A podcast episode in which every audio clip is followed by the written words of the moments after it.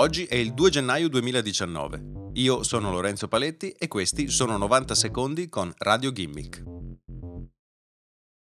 Armati di rocce, coltelli e tubi in PVC, gli abitanti della cittadina di Chandler, in Arizona, si stanno ribellando alle automobili di Waymo.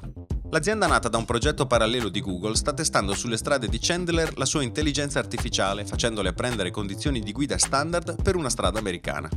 Gli abitanti della cittadina però non ci stanno e temono di fare la fine della donna investita qualche mese fa nella vicina Tempe. La donna stava attraversando la strada quando un'auto di Uber guidata da un'intelligenza artificiale l'ha travolta e uccisa.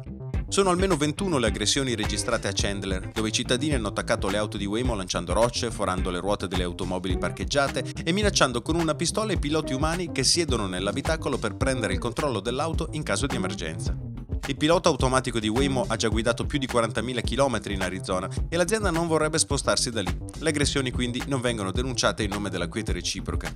Luddisti che attaccano la tecnologia con strumenti primitivi, incapaci di accettare il progresso e timorosi che un pilota automatico o un'intelligenza artificiale ruberanno loro il lavoro? Oppure semplicemente cittadini preoccupati che stanno usando la forma sbagliata di protesta per proteggere le loro famiglie? Quello che è certo è che non basteranno queste proteste a fermare Waymo, Uber, Tesla, i grandi big della Silicon Valley nello sviluppo delle intelligenze artificiali per la guida. I mezzi autonomi stanno arrivando, che ci piaccia o meno.